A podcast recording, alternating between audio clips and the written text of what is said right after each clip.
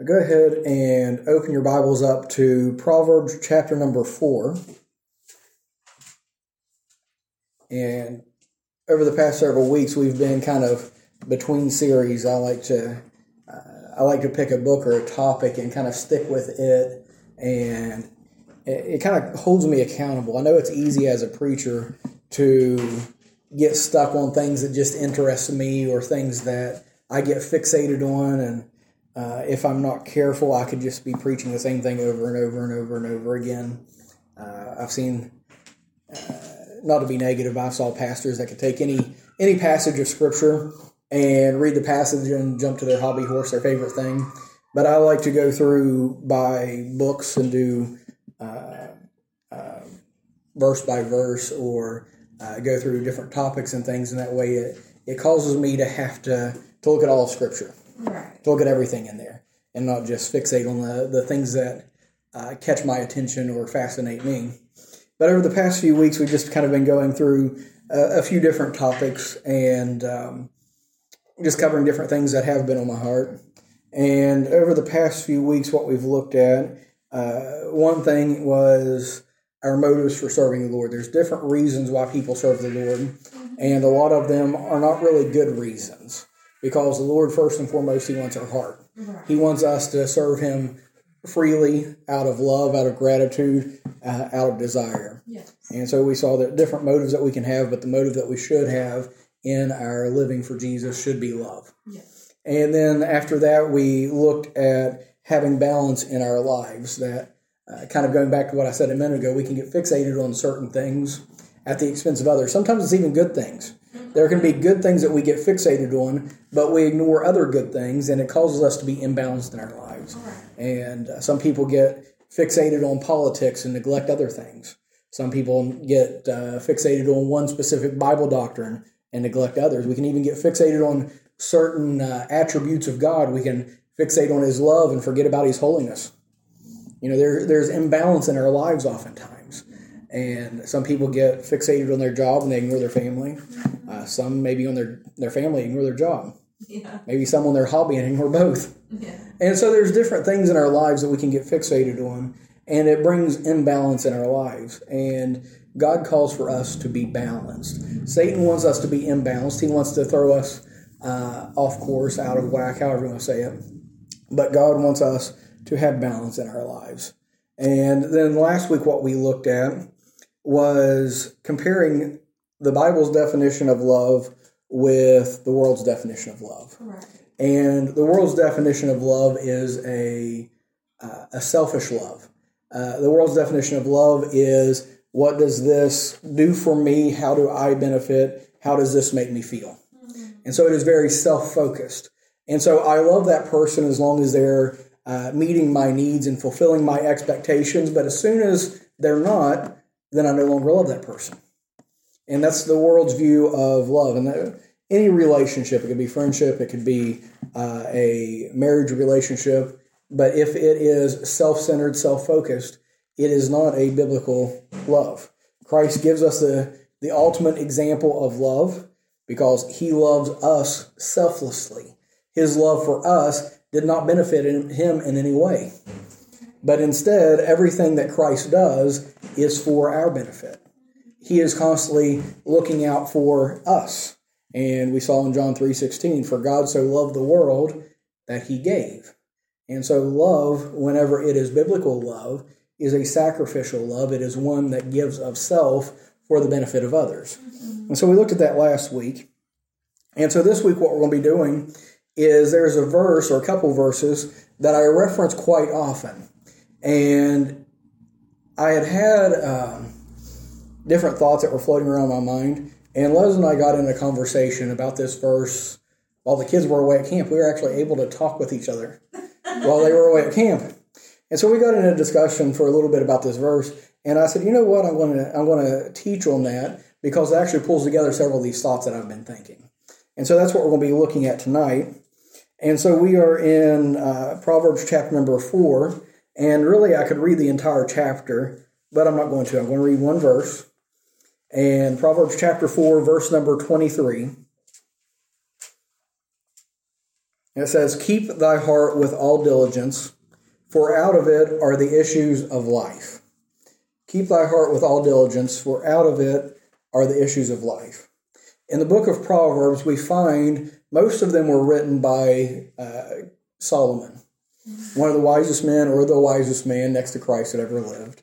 And Solomon wrote many of these proverbs, especially the first uh, seven or eight chapters of Proverbs, to his son. And he addressed it to his son, and he was imparting wisdom to his son to teach him how to be successful, to teach him how to be a man, to teach him how to be godly. And Proverbs is probably one of the most practical books that we find, especially in the Old Testament. And uh, now, I will say, as we're reading Proverbs, that uh, don't take a proverb for a promise, okay? Right. uh, whenever we see Proverbs, they are uh, general sayings. It's generally this is the way that things go. And there's exceptions to it and things. So it's not, uh, and the reason I say that, I'm going off track, I know, but the reason I say that is oftentimes we have the, the verse, train up a child in the way he should go, and when he is old, he shall not depart from it, right? And it is a proverb. And so whenever you look at a, a child that goes astray, then I, I've been guilty of in the past say, well, if that child went astray, then apparently the parent didn't train them up in the way they should go. So then it, the parent has not done their job, right? But this is a proverb and not a promise. Right. You can't say, okay, uh, I've trained them up in the way they should go, and so they are going to serve the Lord for the rest of their days. But instead, generally speaking, if you start them out young and you raise them up and train them up in the way they should go, they're not going to depart from it. But being uh, creatures with a will and with a choice, sometimes, regardless of what we've done, right. some of them will still go astray. Right. Okay?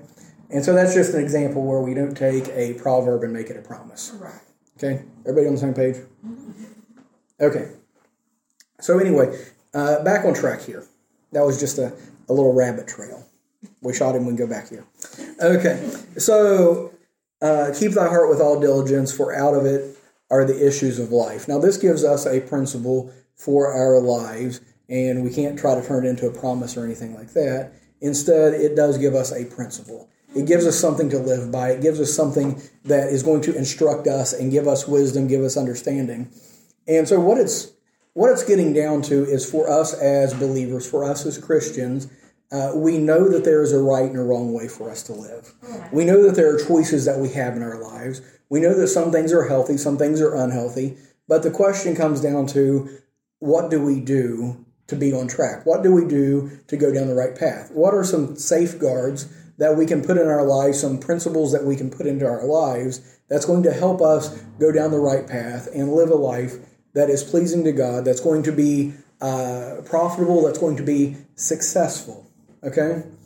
And I believe this is a key passage, a key principle for us to start with and to learn from it about how to have a life pleasing to God, a life that is going to be successful. Okay? One that's going to miss a lot of the the hurts and the uh, the heartaches and the wounds that we can suffer if we do not follow the principles of God's word, right? Mm-hmm. And so I think we should all want that, right? And we say we want God's will. We say that we want God's best. And so what we want to do tonight is look into this just a little bit and find out, okay, how can we make sure we're on track for that?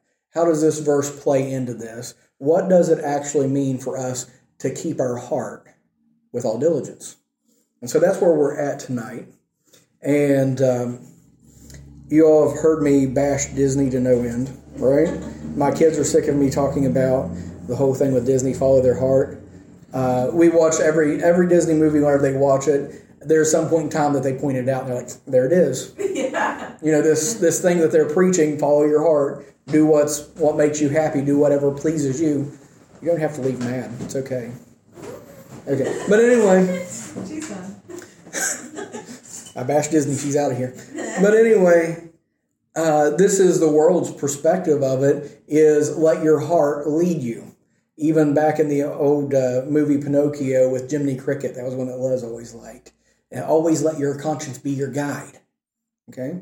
We do have a conscience, and God does use the Holy Spirit to uh, move our conscience and convict us through our conscience. But whenever you watch that movie, whenever it's singing, let your conscience be your guide and all these things, if you actually follow that and you analyze it a little bit, they may say, let your conscience be your guide, but what they're saying is follow your heart. Yeah. Anyone, everybody watched Pinocchio? Years ago, a long time ago. See, I've still got kids that are young, so. But yeah, it's this whole thing let your conscience be your guide. And they're equating the heart and the conscience with one another. Mm-hmm. And so if you feel that it's right, if you feel that it's wrong, and that goes back to heart, Mm-hmm. right? And so, anyway, we have all of these things in our lives, uh, all of these things that society are placing on us, uh, giving us really bad direction. Mm-hmm. And it is hammered into us, preached into us for a long time. But what we have to bring ourselves back to is the truth of God's word. Yeah. Because the things that they are preaching don't line up with Scripture. We need to discard those and follow God's word. Right. And so, what I want to do tonight as we look at this passage to keep our heart with all diligence, for out of it are the issues of life. Uh, I want to go through just a few different things here to help us out to see what it means to keep our heart with all diligence. I think there's two different things that people use. Uh, I guess I could say incorrectly when it comes to this idea of keeping our heart. Uh, one one method, one thought on it is we will amass to ourselves a bunch of rules. We'll have a list. A lot of times this is this is common in religion. So if we are to be guarding our heart, if we are to be walking on the right path, then I'm going to have a checklist of sorts. I'm going to go down through and I'm not going to do this, I'm not going to do that, I'm going to do this, I'm not going to do that, and all these different things, and say, if I can just keep this list, and it turns it out be almost like a, uh, a high wire act. We're going along the tightrope. Mhm. Yeah. And it becomes something that is um, mechanical, it becomes something that is tedious. And God doesn't intend our relationship with Him to be a checklist. It doesn't intend our relationship with Him to be mechanical and tedious. Yes. Okay? And then the other side of that, you could call these the two ditches, like I often refer to, right? The other side of that relies on platitudes and generalizations. Okay? They are very, uh, what's the word I'm looking for? I know you guys don't know, but anyway, uh, with these things, it's, uh, we'll just follow the Spirit, right? Generalization, how do you do that? You ask 10 people, you get 10 different answers, right? Just a generalization. It's very vague. That's the word I was looking for. Uh, follow God. Okay. Well, how do I do that? Well, keep this list of rules. We went to the other side. right. Right? Uh, read your Bible and pray. Okay. Is there anything wrong with any of those things? No, there's nothing wrong with them. But oftentimes it's vague, right? yeah. You can read your Bible through 10 times in a year. And if you're not doing it with the right heart, Yeah. not doing it for the right reasons, you're probably not going to get a whole lot out of it, Right. You can recite prayer after prayer after prayer, but you need to have the right motivation, the right heart behind it. Uh, I was talking with, I was talking with Bruno on Sunday, and uh, we were talking about prayers and prayer lists and things, and how they can become mechanical, and we're just going through the motions and whatnot, and how prayer lists are good as a reminder to help us to uh, pray for folks, but rather than just saying the name by repetition, saying the name and being general about it, then it should be okay. I've got Peter on my prayer list, and that reminds me to pray for different situations in his life, with his family, with these kids, with his immigration, with all these different things, right? And so, yeah, Peter's on my prayer list, but then that leads me to pray about all these other things. I got Mary on the prayer list, and I pray about different situations in her life. And so it's not just, okay, pray for Peter, Mary, Anne Marie, and, uh, you know, right? Yeah. And so anyway, I, I'm just I'm chasing rabbits everywhere, but um, you have these two different ways of looking at it, and say either I'm going to give these vague generalizations and platitudes out, and it leaves you scratching your head saying, "Well, how do I actually apply that? How do I actually do that? Give me some nuts and bolts here, right?" Or we can skip all the nuts and bolts and just say, "Well, just do this list and you'll be all right." But neither of them develop a good and sincere and uh, working relationship with God, right? And so, whenever we come down to this verse that we are at, I think it does get down to the nuts and bolts of what we need to do, and it helps us to figure out uh, that there are things that we things that we can do in our lives that is going to cultivate that relationship and keep us on the right track. And so, I want to go ahead and get into this because um, whatever it tells us here, we guard our hearts. It lets us know we're going to have good results if we do. Right. But once again, how do we guard our hearts? I don't want to just let that be a platitude or a generalization, right? Right. And before we can look into actual principles on this, I think the first thing that we have to do, there have to be certain acknowledgments or certain prerequisites before we can follow our heart. And that's the, the foundation, that's the start to this journey.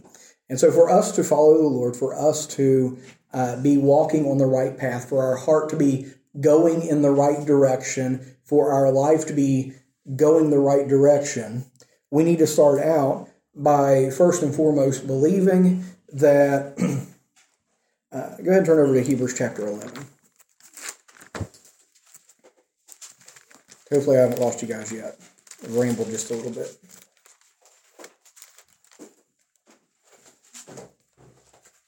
Hebrews chapter number 11, verse number 6. It says, But without faith it is impossible to please him. We've already talked about we want to please God, right? Mm-hmm. For he that cometh to God must believe that he is, and that he is a rewarder of them that diligently seek him. And so we want the rewards of following him, right? Mm-hmm. And it says we have to believe that he is, that he is the rewarder of those who diligently seek him. And so our first acknowledgement, our first prerequisite in this is that we need to believe that all things are of God and for God. He is the source, he is the sustainer, right? And the reason why this is important is because what you believe is going to determine what you do. Right? And so for the world, they believe that this life is all there is. They believe that they are the highest power, oftentimes, especially through the world that we have today, the post Christian world that we have today. And so their philosophy and what they're going to do and the direction they're going to allow their heart to go is toward whatever pleases them. That's why the philosophy of follow your heart comes in, right? Right. Because your heart is going to go after whatever brings it the most immediate pleasure and gratification. Exactly. Yeah. And so the world says, You are God. You live to please yourself. Do whatever makes you feel good. May, do whatever you think is right. And who cares what everybody else says? Right? Or you might, for your sake of comfort, cower a little bit to what everybody else says, but it's going to say, go with the flow, go with uh, what everybody else thinks that you should be doing. And so it's either you're going to be following yourself or you're going to be following society, but neither of them are going to be following God. So you have to determine who is the authority. Is it me? Is it society? Is it God? So if we believe that He is, and He is the rewarder of those who diligently seek Him, so God is God. I am not. God is the one that created all things. He's the one that gave me life and breath and being. I exist because of Him, and I exist for His glory. Right? And so now I'm no longer living for me, I'm no longer living for myself. Uh, in Romans chapter 14, verse 7 and 8, it says that no man liveth unto himself, no man dieth to himself. Whether we live or whether we die, we are the Lord's, right? Yeah. And so with that, we find that we belong to Him. He is the one that uh, it keeps us going. and He is the one that deserves our honor, our praise, and all these things. And so that's going to set our priorities right. So we've got to be seeking after God first and foremost. Uh, the second thing we see is that we have to believe that His word is true and right and good. Right? Because there has to be, as I said, an authority, there has to be something that we can come back to, something that is more stable, something that is more solid, something more foundational than our heart or society's leanings or the, the beliefs of the, the, the current administration or whatever's going on. We've got to have something more firm than that. And we say, okay, God is the one who's in charge. His word is true and solid and accurate. It is unchanging. I can base my life on it. And then the third thing that I have here is that we must, before we can ever attempt to live our lives for God, have our hearts set in the right direction, going the right way, building our lives in a way that pleases God and that's good for us. So we have to believe God is. We have to believe His word is good, right, and true. And we have to believe that His way and His will is good and it's right. Okay? So those are three things God's in control. I want to please Him.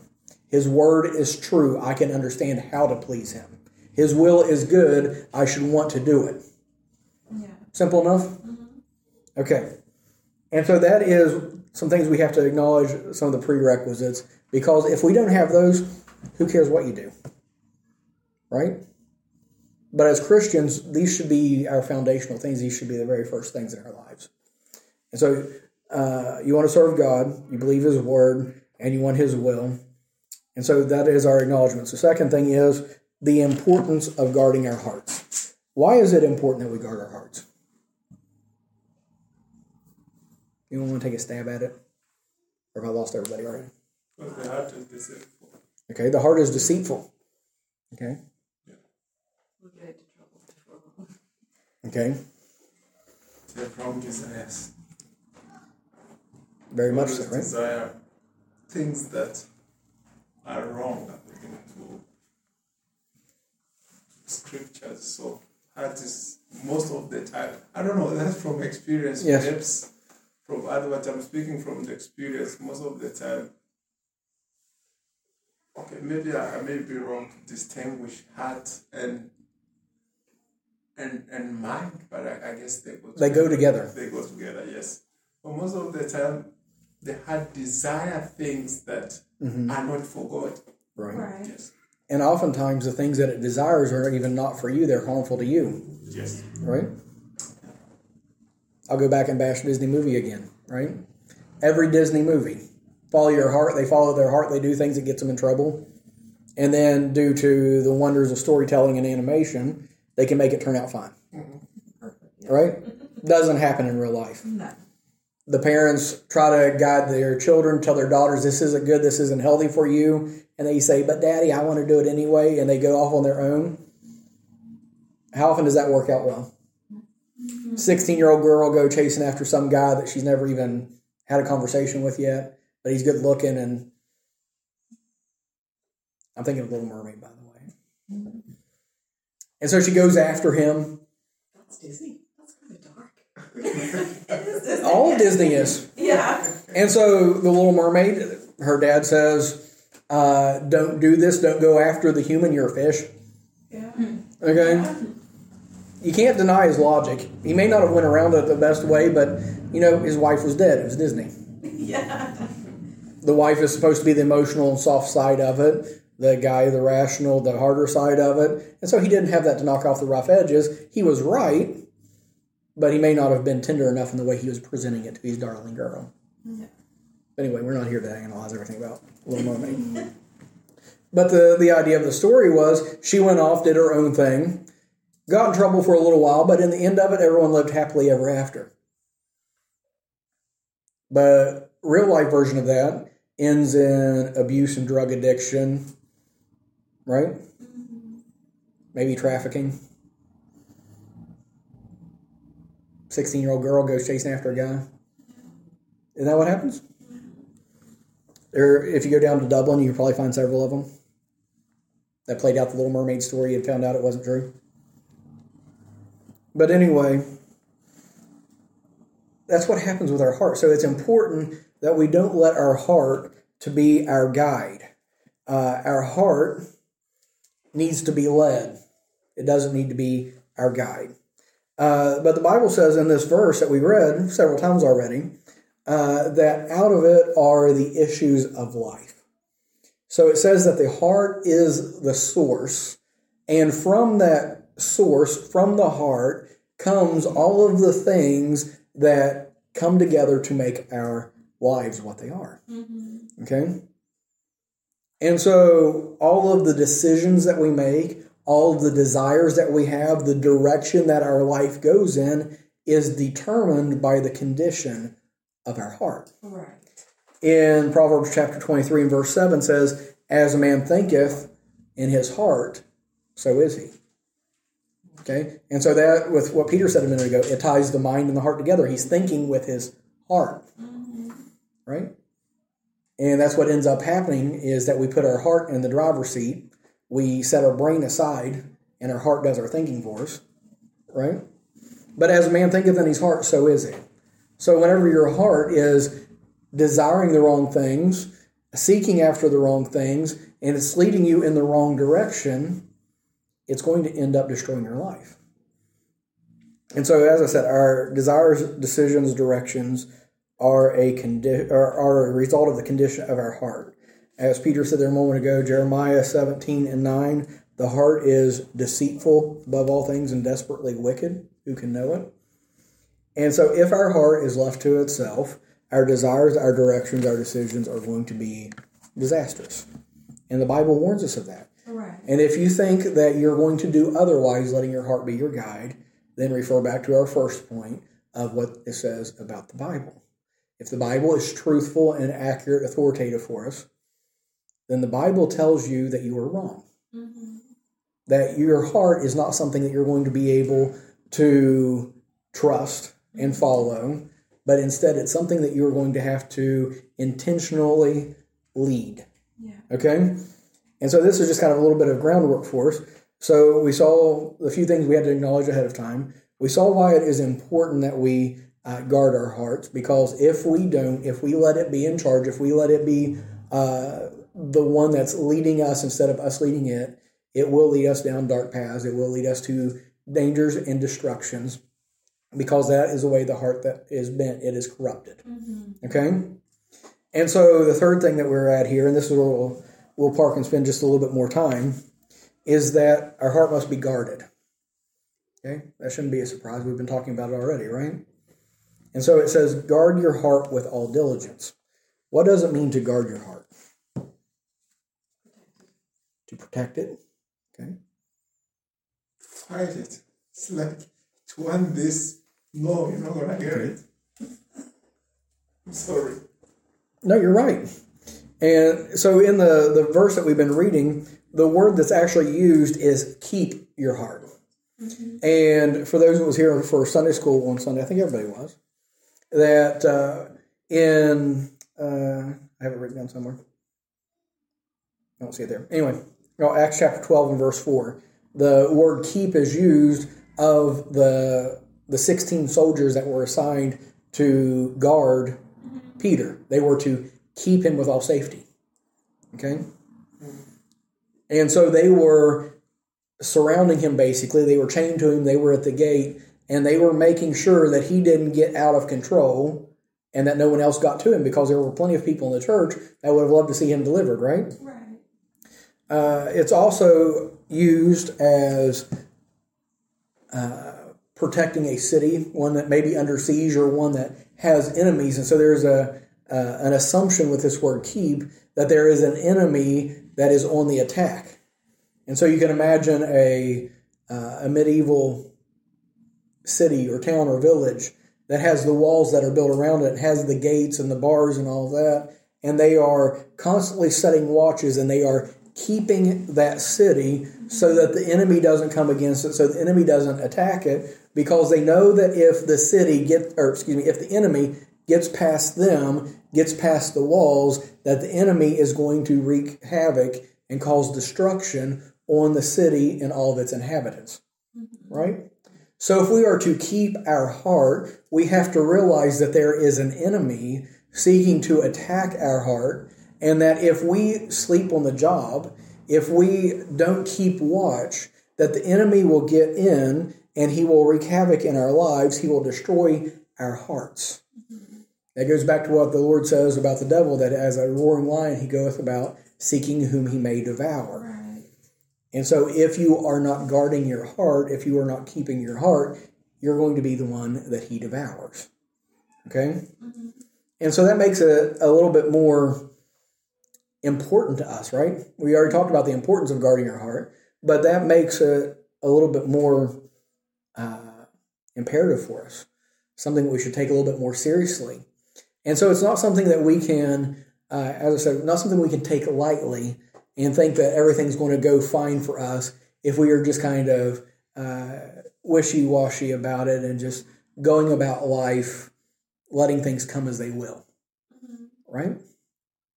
And so that brings about another verse that I often refer to. It says, See then that you walk circumspectly, not as fools, but as wise.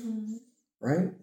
So, this idea of walking circumspectly means that you are at attention, that you are alert, that you are uh, aware of what's going on around you. I've uh, illustrated this before about the person that was so engrossed in their cell phone they fell into the fountain in the, in the shopping mall. Okay? They weren't walking circumspectly, they weren't paying attention to what was going on around them. Back to this idea of keeping or guarding, the soldiers must be circumspect. They must be keeping an eye on the horizon, looking out for the enemy before he ever comes near so they can be prepared before his attack, right? And so for us, we are not to be ignorant of Satan's devices. We are not to be just going through life and letting it happen, but instead, as Christians, aware of God's word, aware of God's will, aware of his presence and his purpose for us, then we are plugged into what he's doing and saying, okay, I've got to be on alert. I've got to be awake. I've got to be paying attention to what's going on, or else the enemy is going to come and cause hardship and troubles in my life. Something I could compare this to is as a parent. Okay? This is especially, it rings especially true as a parent. So, my girls, sorry, you'll, you'll understand this one of these days.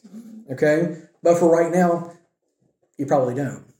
But as a parent, we always have to be on guard. Yes. We have to be watching out because we understand that the world which we live in, the society which we live in, has multitudes of dangers that our children could fall into, and we don't want to see them destroyed. We don't want to see their lives in ruin. We don't want to be the there one of these days consoling them and comforting them when their life is completely falling apart by something that could have been prevented. Right. Because life is going to have enough heartaches without those things. Yeah. But bringing that back down to a personal level, in our own personal lives, there are lots of heartaches, a lot of hardships that good could be prevented if we are walking circumspectly and keeping our heart with all diligence. Right? And so there's not a place to slumber or sleep, there's not a place to let down our guards, but instead we are aware of the things around us that can cause uh, can cause these difficulties in our lives. And that's some of the things that I want to look at tonight. Um, and so we're to be watchful for the things that deceive, the things that mislead, the things that corrupt. And so, what do you guys think are the most uh, the most dangerous things for Christians to be on guard against? What are the things that are most likely to lead your heart astray, or to corrupt your heart, or to cause it to want to go away from the things of God? Wouldn't that vary depending on the person? In a way, yes, but there's some general things that we could look at. Music. Front. Okay, friends, music, yeah.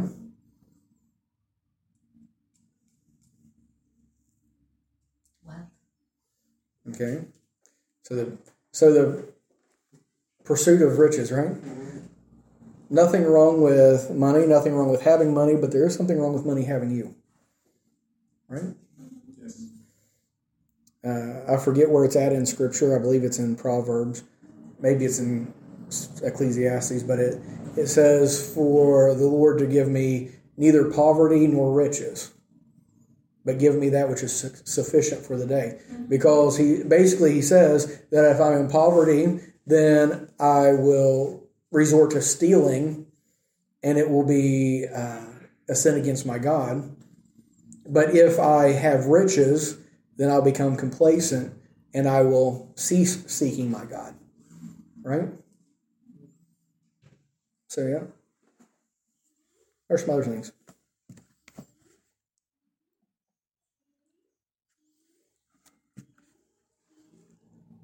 Okay, so what was the exact question again? I don't know if there was an exact question. Things that are dangerous for us, things that we have to guard ourselves against because they will uh, corrupt our heart or deceive our heart, will lead it astray.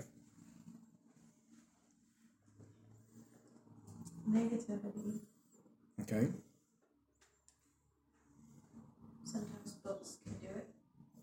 Okay. So you said books, you said music, and so that's going to be the things that we're consuming, right? Mm-hmm. It can be music, it can be books, it can be uh, movies, it can be radio, television. Government. Yeah. Any pastime that takes up more time than it should. Yeah. Okay. So that comes back to the whole thing of being unbalanced, uh, having a wrong love, wrong priorities, right? Cell phone a big one. Unfortunately. Addictions, right? Anything that takes over our heart. Uh, what is it? Drugs. drugs. Uh, I think as Apostle Paul says, all things are lawful for me, but not all things are expedient. All things are lawful, but I'll not be brought under the power of any. So Paul says, I'm going to draw the line. This is him guarding his heart, right? And he says, you know, uh, there are plenty of things that are perfectly fine. There's nothing wrong with them until they start controlling me. And so, whenever I'm brought under their power, whenever they begin to control me, when they begin to lead me instead of me leading myself, leading my heart, then that becomes a problem, right? And so, anyway, um, we need to be watchful. Um, one of the things that I have written down here is iniquity, sin, sin of any sort. Because we're going to look here in a minute, it's not all things that are sinful that's going to mislead us or lead us astray. Right. But sin in our lives are is going to cause us to have a wall between us and God. It's going to cause us to lose a taste for the things of God. It's going to grieve God's Holy Spirit that dwells within us. It's going to cause us to not be able to uh, perceive His leading, His guiding, His directing in our lives. Uh, the Bible tells us that if I regard iniquity in my heart, then He's not going to hear me. He's not going to hear my prayers. Right? And so, whenever we start living in a condition of sin, whenever we start allowing sin to reign in our bodies, whenever we start allowing it to have control over us, and I'm not saying that uh, that you're going to be able to live sinlessly, because the Bible says if if any man says that he has no sin, he lies, he deceives himself. But it also says that if we sin, we have an advocate with the Father. If we confess our sins, then he is faithful and just to forgive our sins and to cleanse us from all unrighteousness. And so we have a way that we can be cleansed. We have a way that we can put that out. But this idea of iniquity means a sin that we are living in, a sin that we are courting, a sin that we are allowing to continue on in our lives undealt with. And so whenever we allow these sins, and that would be some of the things that we talked about with like addiction and whenever there's greed and whenever there's lust and whenever there's all these different things that we know is sin, whenever those things are reigning in our lives, whenever they have control in our lives, then we are allowing iniquity into our lives that is going to uh, prevent us from being able to follow the Lord. And so those things win over our heart, those things get a hold of our heart, those things lead our heart, and are going to lead us away from God, right? Uh, some of the sins that I think are maybe the most detrimental to a Christian, to our, because we're not going to go out and have a drug addiction and be gambling and all that kind of stuff, typically, right? Right. But what about uh, what about bitterness? Oh yeah, definitely. Does bitterness affect your heart? Yes. Does it make it hard? Yes. It does. Uh, bitterness, unforgiveness, greed, lust, envy. Those kind of things, whenever they are abiding in our lives, they are going to keep us from abiding with the Lord. Right? And so, if we are to guard our hearts, we are to be constantly at attention and evaluating our lives, evaluating our hearts. And now this isn't necessarily a time consuming thing. But as we're going through our lives, we need to say, okay, how's my walk with God? What's the condition of my heart? What kind of things are affecting me or making me unaffected? Right? Am I allowing these things to get in my life and come between me and God? And if I am, then I need to deal with them speedily. That's part of guarding our heart because Satan does send his fiery darts against us, right? Mm-hmm. And we need to be on the aware of those. We need to be on guard of those so that whenever they come, that we are able to quench them before they burn us down, right? And so we're paying attention to these things in our lives and keeping them away from us. And so, um,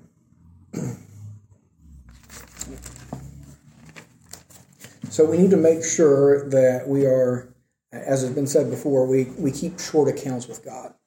Because if we allow those things to build up in our lives, then we are unable to guard our hearts. And instead of keeping a wall between us and, and the enemy, we have a wall between us and our Savior. Okay? I was just looking up here. Okay. Um, synonyms for keep. Okay. And when I read this verse, and I know we've talked about this a little bit, but when I read this verse and I think of keep your heart, Mhm. and I know we were just naming all kinds of things that could consume us or cause us not to guard our hearts. Mhm. But some of the words that came up that just naturally come up to me are control, preserve, reserve, Mm-hmm. um, withhold, Mm-hmm. And hold back. Mm-hmm. I mean, is that right? Yeah. Okay, well, the reason I think that is because when I think of keeping my heart, I hope I'm not getting ahead of you. Maybe, maybe not. When I think of keeping my heart, I feel like, just as a background, for some reason, the Lord has given me this verse this year for my life. And we have been talking about it a lot because I still feel like I'm trying to figure out what God has for it in this verse for me. I'm just stuck on it for some reason. Mm-hmm. And so those words withhold and reserve and preserve and are just in me and I keep th- I keep trying to find out, you know, what are my priorities in life? And what do I need to get rid of to keep and guard my heart? Mm-hmm.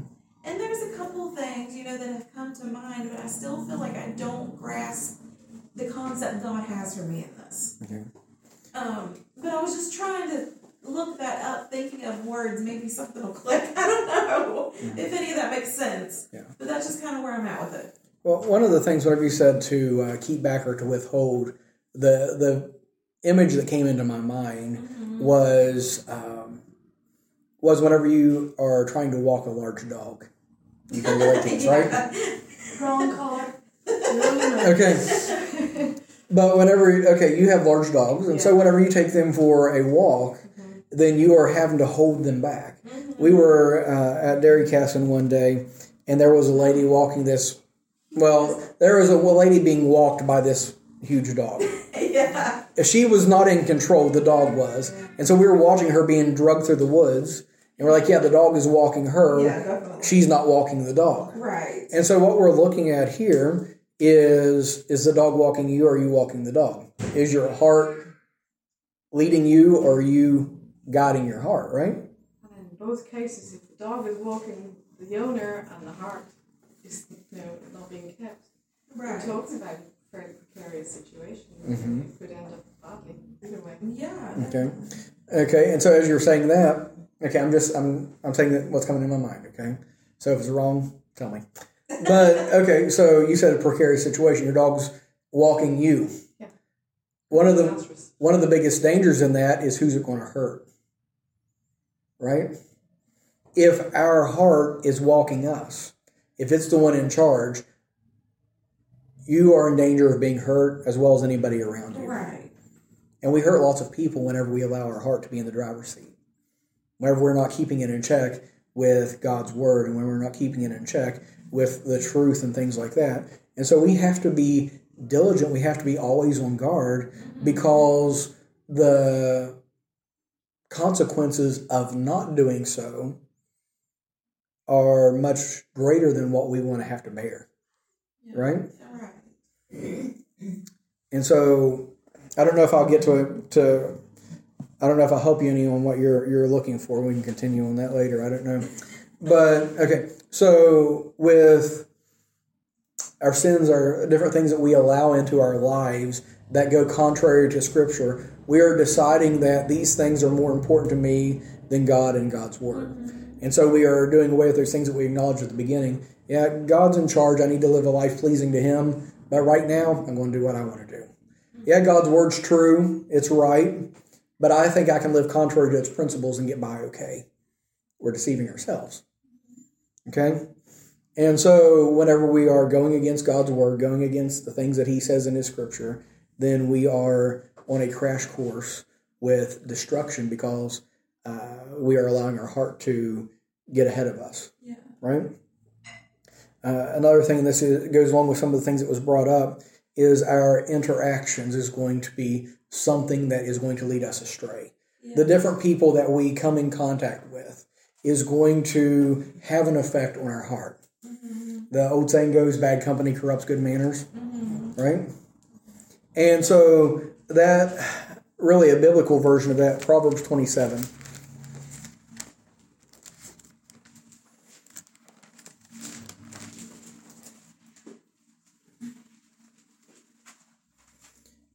Proverbs chapter 27, verse 19, it says, As in water face answereth to face, so the heart of man to man. Okay, and you say, well, what does that mean? if you look into water, you see your reflection. Yeah. You are able to clearly see who you are in your reflection. You're clearly able to see who a man is by the people that he is around. Mm-hmm. Yes. Okay?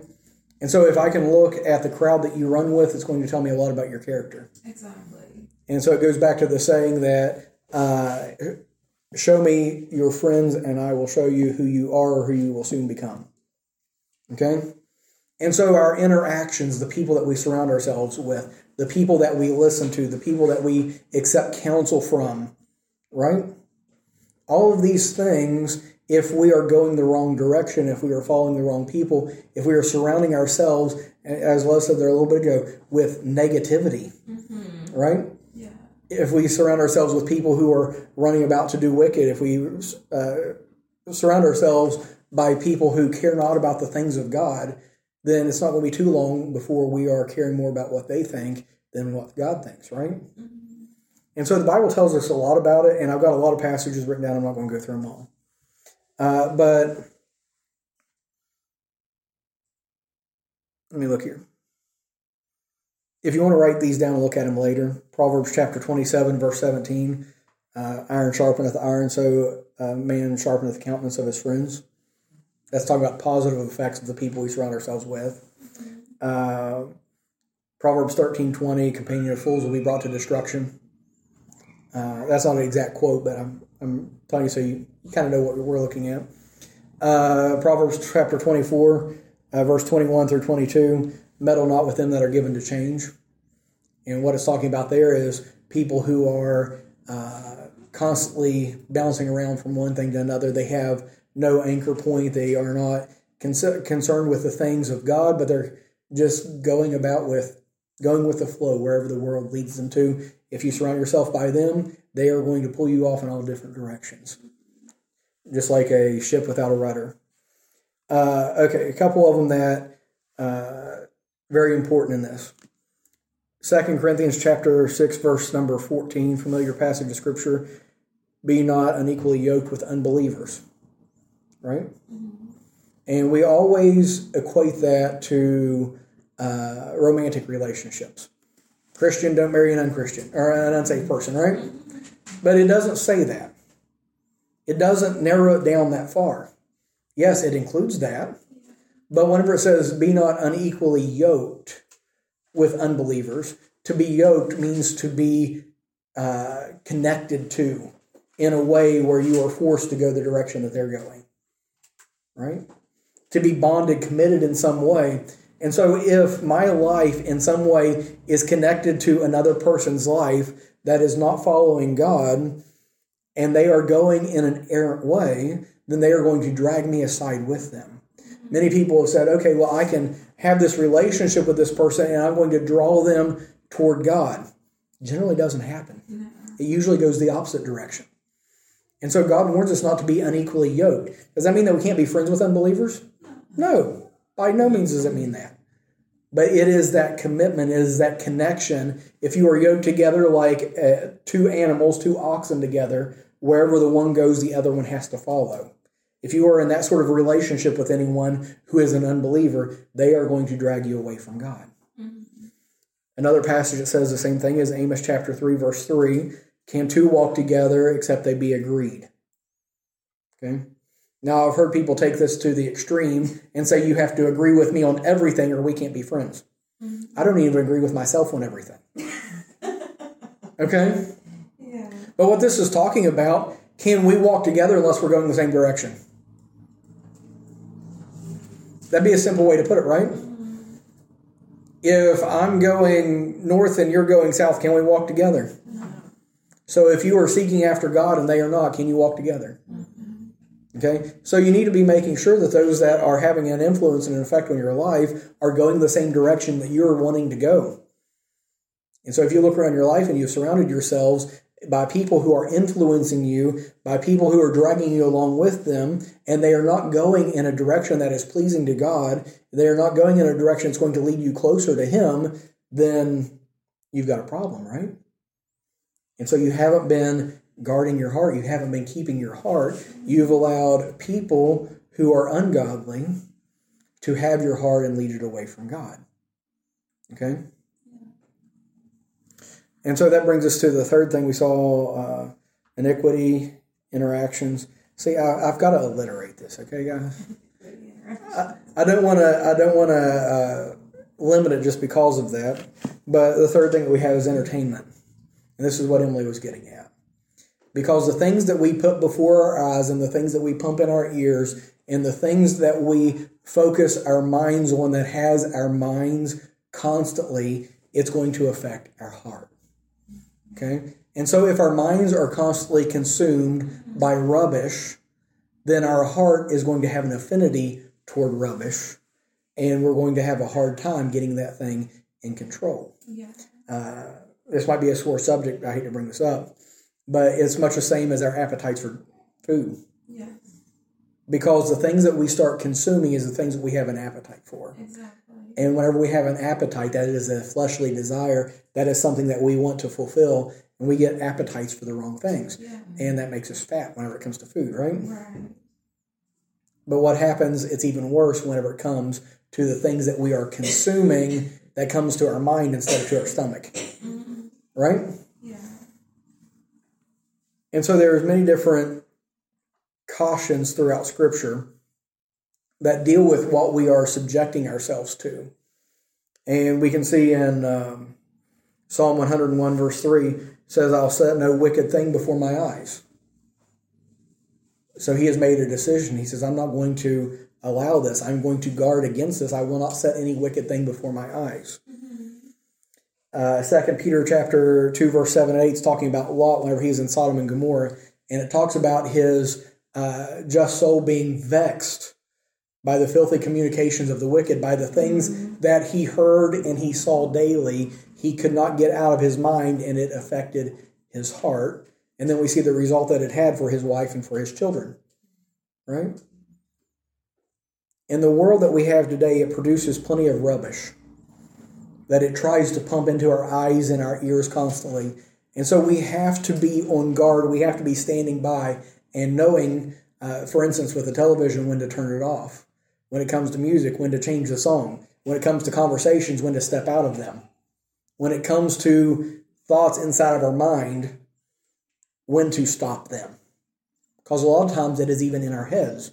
And we start ruminating on ideas and on thoughts and all these different things. We become consumed by them. And in order to keep our hearts, we have to know how to control our heart. We have to control our mind. We have to control what's influencing our heart and our mind. And sometimes that's even all within ourselves, because sometimes we ourselves are our worst enemy.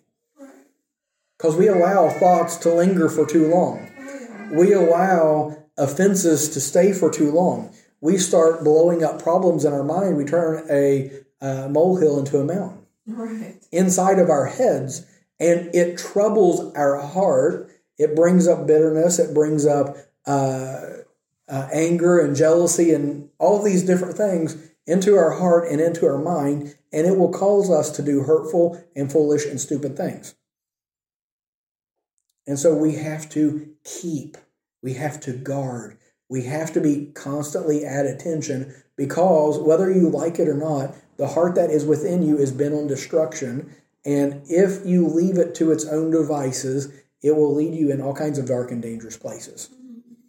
Okay, and I don't mean this to be as heavy as what it is, but I want to get this across to us that as we are wanting to serve the Lord, we want to see success in our lives. We have to be mindful of these things and say, okay, I I want to please God. I uh, believe His word to be true. I want His will, His desire, because I believe that it is good and acceptable and perfect for me.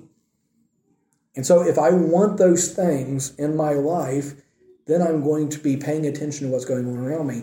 And I'm going to be constantly uh, informed by God's word. We'll get to that in just a minute. I'm going to be informed by God's word, and I'm going to be saying, this is good for me, this is bad for me. Yeah. This is something that I should be a part of, this is something I should not be a part of. This is a person I should be around, this is a person I should not be around. Yeah. This is a conversation I should have, this is a conversation I shouldn't have. This is something I should listen to, something I shouldn't. Something I should watch, something I should not. And so, a good biblical word for this is discernment. Mm-hmm. And so, we're constantly discerning, we're paying attention. Just like that guard that is up on the tower, he's watching and he sees something in the distance. Is that a threat or is it not? If it's a threat, you sound the alarm, right? And so that brings us to the last thing here in guiding our heart. There are things that we can do, things that we can, because we look at the negative, right? Mm-hmm. So, what are things that we can bring into our lives that's going to assure that we are identifying the enemy whenever he comes along? Some things that we can place in our lives that's going to help us to not fall prey to the attacks that come our way. What are things that's going to help us in guiding our heart to the right direction? Anyone want to take a stab at it? It may not be a good word since we're talking about hearts. Getting into a biblically sound church is a good start. Okay. So, where you're surrounded by godly people and God's Word. And so we can bring that back to what we looked at just a moment ago. And it's the influences around us, it's the people that we're surrounding ourselves with. Because the Bible talks about that we are to edify one another, that we are to exhort one another. The, the common verse we go to, Hebrews chapter 10, verse 24, right? Everyone goes to 10, or chapter 10, 25, uh, forsake not the assembling of yourselves together, but 1024 tells us why, because it's exhorting one another and provoking one another to good works, right? And so we are encouraging one another, we are helping one another to go in the right direction. And that goes back to what I said there a moment ago in Proverbs chapter 27 and 17 iron sharpens iron. Okay? So if we, we continue that little analogy there with iron sharpening iron, anyone that's ever used a, a knife or some sort of a tool, uh, mowing a garden, there's a good example. Okay? If you're cutting the grass, there are all kinds of things that will blunt the blade and make it to where it is ineffective, right? And then you have to get it around the iron. Mm-hmm. You have to get it to a tool that's going to sharpen it, right? And so what you are subjecting yourself to is either going to dull you or sharpen you. Who you're around is either going to dull you or sharpen you. And you have to determine which one they do. And you have to make some decisions. And some of us are people pleasers. Some of us are constantly looking out to try to surround ourselves by all of these people that suck the juice out of us, suck the life out of us, and pull us away from God. And sometimes we have to realize this isn't healthy for me. This isn't healthy for my family. This isn't healthy for my walk with God. And sometimes we have to cut those loose, Yeah. right? Yeah. And so we have to guide our heart. Uh, let's look at Philippians chapter number 4 and verse 8. And this is the main one I wanted to look at with the idea of guiding our heart.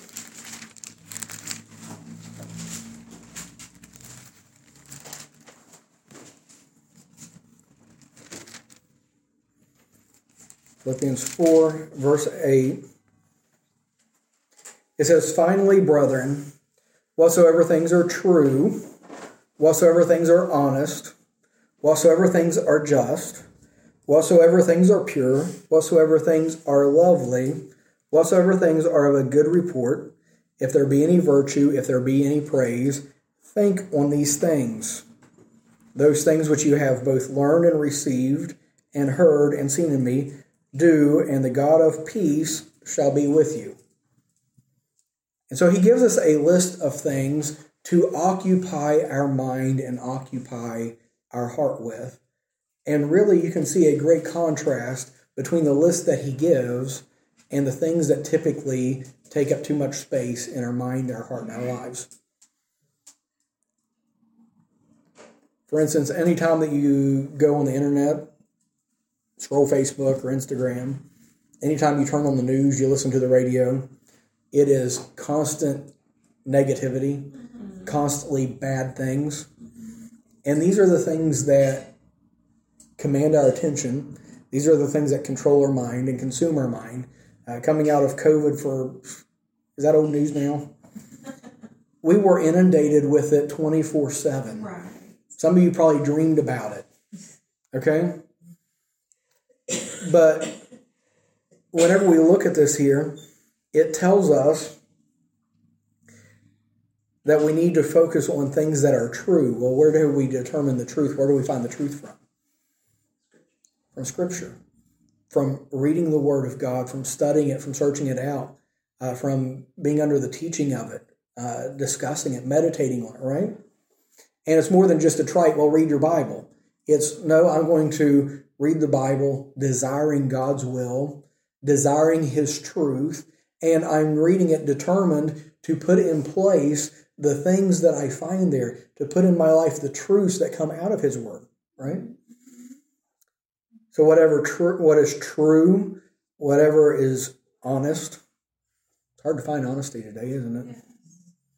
That's one of the things that I have to to intentionally withdraw myself away from a lot of things because there is no way for me to understand or validate the truthfulness of things. Mm-hmm.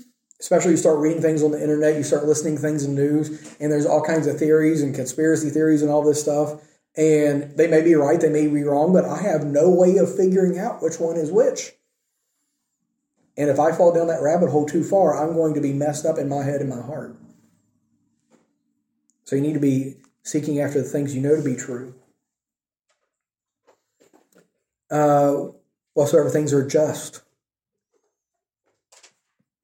Something that is just is something that is right in the eyes of God, right? Something that fits His standards. And so we, we start evaluating things by what God determines is right and just and good. And that goes back to the truth as well. Uh, continue on through this.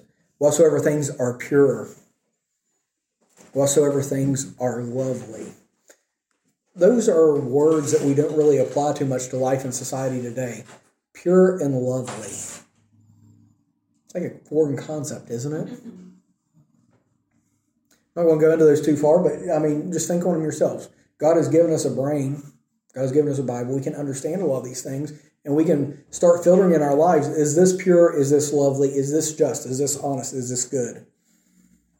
And if it's not, we probably shouldn't be taking too much time allowing it to take over our minds and our hearts. So if there be any virtue, if there be any praise, think on these things. And so this is presented to us in a way that we have a choice, we have to make a decision. There's a lot of things I could be thinking when there's a lot of things that are fighting for space in my head and in my heart. But these things are going to hurt me and these things are going to be harmful to me. I need to intentionally push those things away and think on things that are good and lovely and just, right? And so, whenever we think about this idea of guarding our heart, of keeping our heart, it takes us evaluating. It, te- it takes us taking a little bit of time each day. And I think this is where it's important that we do have time each day with God, that we have a little bit of time of meditation, of introspection, some meditate, whatever it is, and get to God's Word, spend some time in prayer, and think through our condition daily and evaluate how's things going in my life? Where is my heart at? Where is my affections at? Are my desires in line with God's word? The ones that aren't, am I trying to bring them in line with God's word? Right? And so we're evaluating these things daily because God has given us all sorts of things to instruct us, to help us, to encourage us, to guide us, so that we are equipped to guide our hearts and to guard our hearts rather than being attacked by Satan and led by our desires. Right? And uh, I'm just thinking. I was just looking here. Yeah. This is awful. Um, I was just looking above. You read verse eight and nine, Mm-hmm. but you have five through seven, and I know that goes together. But seven says, "And the peace of God, which passeth all other, all understanding, shall keep your heart Very good. I didn't see that one in there. and minds through Christ Jesus." So if you think, so automatically the thing that pops in my mind is what gives me peace. Mhm. But if you're but going to verse eight, if you're thinking on these things, it Mhm. will give you peace. If you're reading Right. your Bible, if you're praying, if you're being around the right people, you will have peace. Yeah. And that verse just says the peace of God will keep your heart. Well, if you go back to verse 6, be careful for nothing, but in everything by prayer and supplication with thanksgiving, let your requests be no- made known unto God, and the peace of God, which passeth understanding, shall keep your heart. So, as we are casting all of our cares on Him and we are taking everything to Him, then His peace is going to help us in guarding our hearts. Because whenever your heart gets disturbed, whenever it is lacking peace, it starts getting a little bit ravenous and rambunctious and out of control, doesn't it? Am I losing anyone on that? No. And so, whenever you are lacking peace in your life, then you are a lot more prone to allow your heart to get out of control. That's whenever your imaginations become evil and excited and going in all different directions, right? That's whenever the bitterness comes in, the wrath, and all those different things, is whenever we don't have the peace of God keeping our heart. Okay?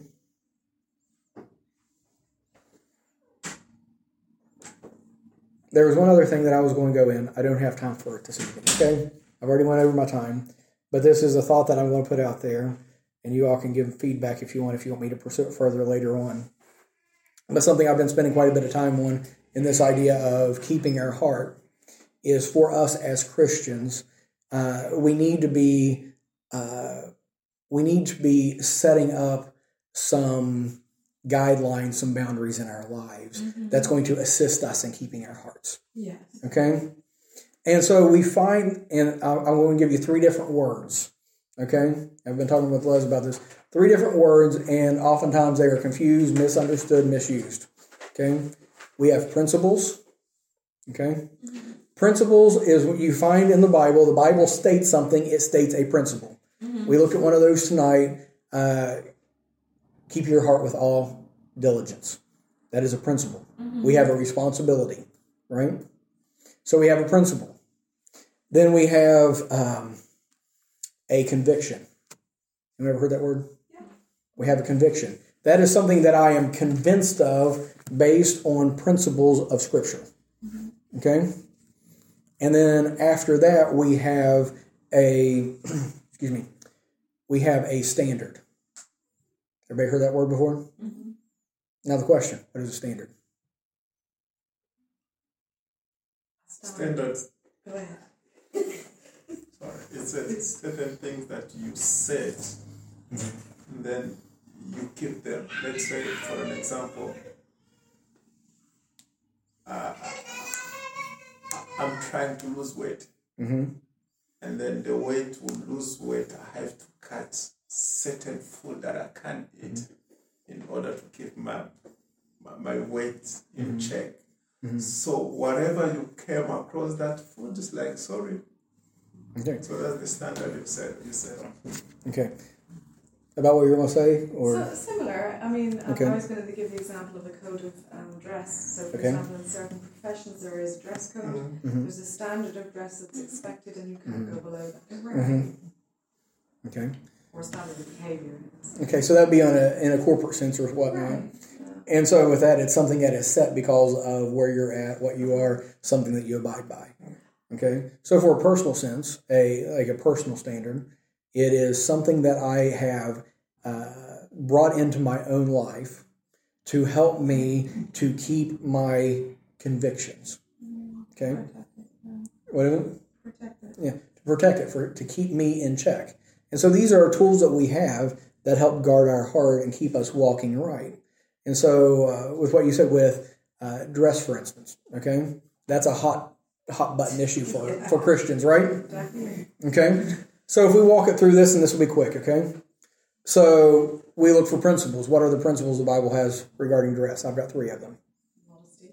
Okay, they need to be modest. Male and female. Okay, modest, gender specific. Yeah. Anyone want to take a stab at the third one?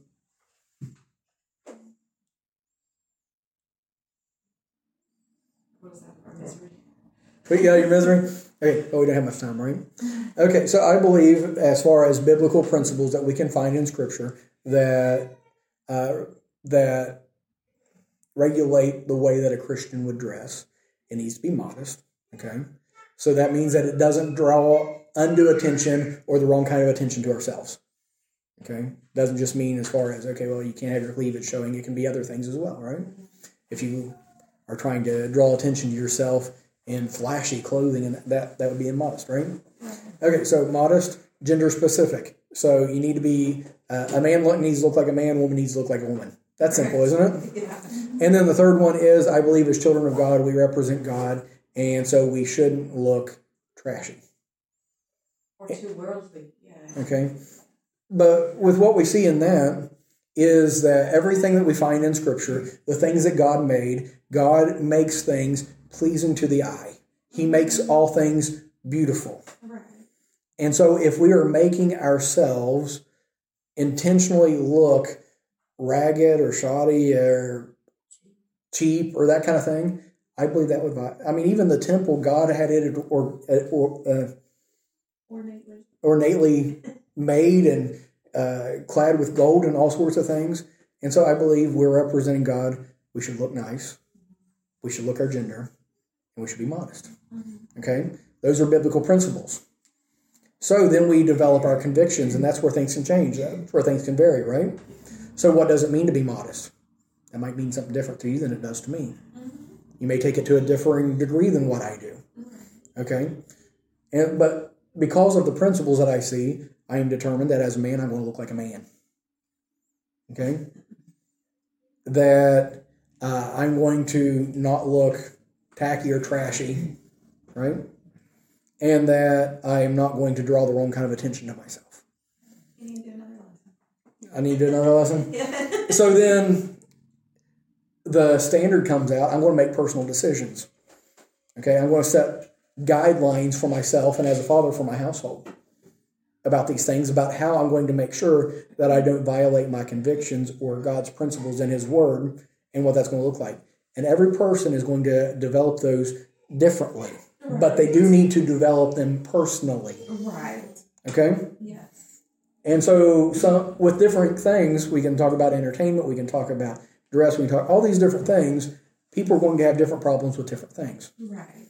They're going to see things a little bit differently. The things that bother Peter may not bother me, and so I might have to have a different standard than what he does. Right. Okay. I know people who their standard is that they won't go to the beach because of the women in swimsuits. Okay.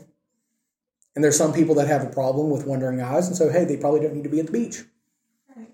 Some people who do have wandering eye or don't have wandering eyes and they can go to the beach and enjoy God's creation without being attracted to all these other things, then hey, have fun at the beach. Right. And this is where it becomes personal, right? Right. And so we develop these personal standards based on our convictions that are based on God's principles in His Word, right? Mhm. And so as we're reading through the Word of God, we're finding principles. and we're determining what we believe about those principles, what that principle says to me, what God wants me to do with that principle in His Word, right? Mm-hmm. And so, since I've dis- I've found this principle, God has clearly put this in His Word, and I believe these things firmly. I'm going to set up these things in my life because I want to guard my heart. I want my direction to be uh, in a way that pleases God. I want my life to go in a way that pleases Him. I want to reap God's best. I want to reap His blessings in my life. So then I have to intentionally, purposely go about making these decisions and applying these principles, doing these things in my life, so that my heart doesn't lead me in a deceitful and destructive way. Does that make sense to anybody? Mm-hmm. Helpful at all? Any questions or comments?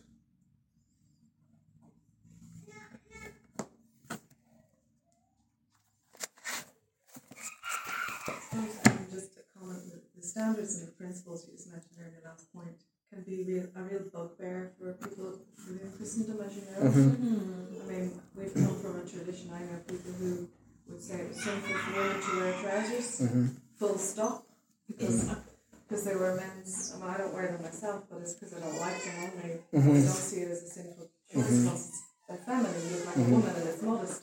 Mhm. But there are, within Christendom, um, there are so many different standards, and I find it quite a shame that um, some Christians will actually cut off contact with you if you disagree, Mm-hmm. or if you happen to be the young lady who's wearing a pair of trousers. Mm-hmm. I mean, and it's just so silly.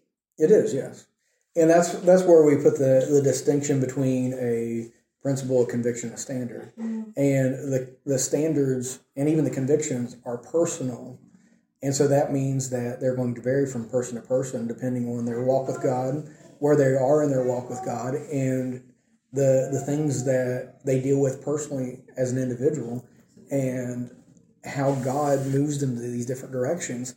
And the problem that arises is whenever I expect everyone else to have the same standards, arrive at the same places, is what I do. And it's going to be different based on uh, cultures, it's going to be bit different based upon uh, personal needs. And uh,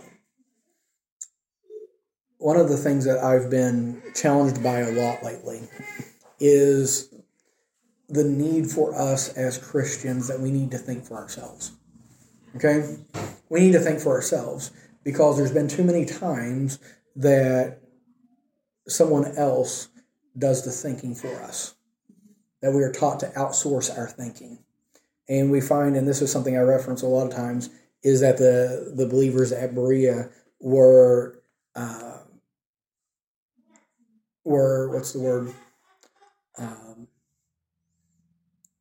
commended by Paul because they didn't just accept everything he said at face value, but they checked it out themselves. They did their own thinking.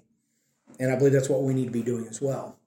But I was talking with even Les this week, and the the the church tradition she was brought up in for a good while was one of those that they do their, do your thinking for you. And so you don't really learn how to develop these things on your own. And so that's why this is important. Why this I'm going into this. I'm well over time, but this might be another another lesson maybe for next week. I don't know. I have to look. But it is very sad whenever we look at this and we say, okay, well, I have to do these things to protect myself, my family, my heart. And so Peter has to too. And then it becomes an idea of conformity, and everybody has to see things the same way.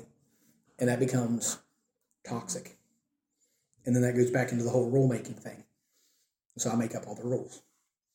Now I can go back to uh, what you were saying earlier with like a corporate environment. If you're working a job, they have a, a dress code. Yeah. Okay. Well, that's for a place and a time, right? And so for individual Christians, there's no place for that. Now, you know, if the church had a staff, had lots of people on staff, there may be a dress code for that. And that would be normal. You come to work, you have certain standards and guidelines to go by, right? But anyway, I'm just off on a tangent at the moment with that. Anything It's else? something that we need to be careful with because, because as I said, I know people who are very much against women wearing trousers and, and they'd be Mhm. upset at little things. Mhm. And yet, there are Christians, and I recognise that, I, and I, I value them in the Lord. So we make a point of, well, when we're visiting them, oh, I don't wear trousers anyway, but Abigail does. You know that it offends them, so don't do it. Yeah. You know, And so that comes to, I think, Romans chapter 12, I believe. And so it, it starts talking about not offending others by the things that we allow. And that's just part of charity as Christians. We pay attention and say, okay, well, that may not bother me, but it bothers them, so I'm not going to do it around them. Yeah. And that goes back to Christian love that I'm going to put them before me. But I don't think it should be a thing of fear whenever we get around other believers of, well, I can't do this, or they're going to be mad at me, or they're going to think I'm unsaved. Right? Yeah. But too often it does get that way, right? And so that's why I'm bringing this out. I want us to have these kind of discussions because I want us to have a healthy Christianity. I want us to have a healthy relationship with God because ultimately, as believers uh, and as a church, I want this to be uh, not something that we have to do, something we get to do. I want us to love God. I want to love serving Him. I want to enjoy serving Him rather than it being horrible and oppressive and bad, but instead say the Christian life is a good thing. The principles of God's Word are good.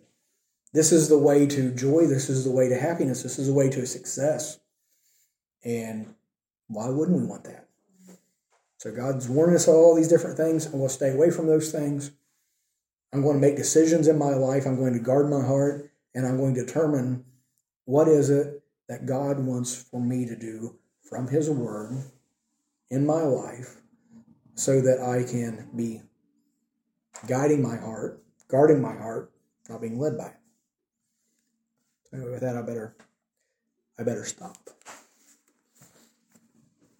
So yeah, I've got this thing recording in front of me, and I start looking at how long it's been. I'm like, oh man, I want to upload this on the website. People's going to say, my goodness, that guy's long-winded. Yes, yes, he is. But anyway, uh, let's go ahead and we'll go to the word of prayer. Maybe this will be a discussion for a different day. We'll see. Dear Lord, we come to you today. Thank you for your blessings, and we thank you for all that you do for us, and thank you for loving us and for taking care of us. We thank you for your word. And Lord, we just pray so much, Lord. We know that your word and your way is good. We want to live our lives pleasing to you. Help us to be aware of the dangers that's out there in this world, and help us to be diligent in uh, in paying attention to the things that we're allowing to affect us, allowing into our lives, Lord, that we're guarding our heart so that we can experience your best, that we can experience your will and your blessings. And Lord, we just thank you so much for all that you do. And all these things we pray in Jesus' name. Amen.